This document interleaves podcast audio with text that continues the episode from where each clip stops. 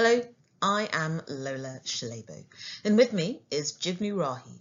We're very pleased to be presenting this work on behalf of our research group at the UCL Great Ormond Street Institute of Child Health and on behalf of our collaborators in the British Childhood Vision Impairment and Blindness Study Group. The British Childhood Vision Impairment and Blindness Study, or BCVIS2, is the only national study anywhere in the world which has investigated the UK incidence, causes, temporal trends, and pathways to detection for children with new onset visual impairment, addressing an evidence gap highlighted by the World Health Organization Lancet commissioned report on global blindness. We reported that the majority of these children have additional non-ophthalmic impairments or disorders. So this is very much complex neurodisability. The mortality rate for infants with vision impairment and blindness is four times higher than for unaffected infants. This is a particularly vulnerable population.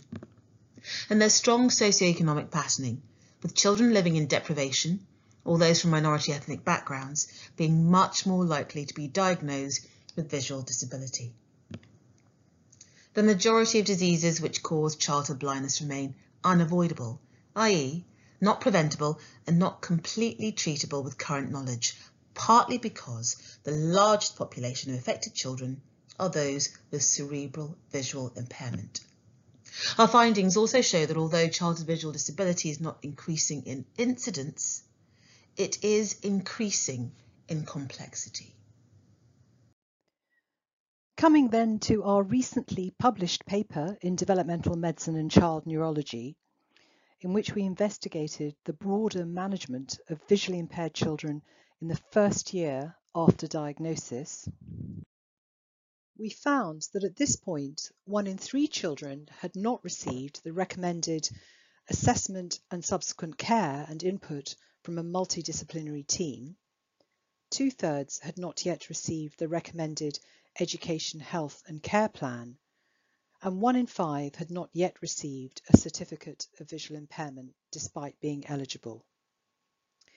Taken together, these findings mean that there is evidence of significant underprovision of what is already recommended care, and this care is intended to support early development and future trajectories for the affected child, and therefore the underprovision is likely to have important implications.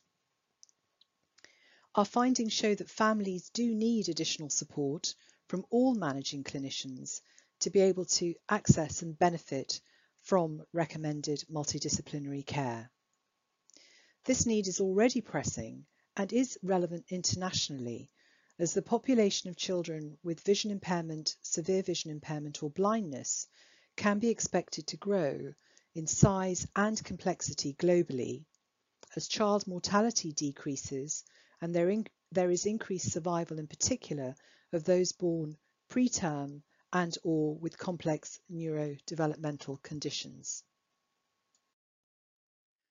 We'd like to end by thanking our collaborators and co-investigators, as well as the funders who made this research possible.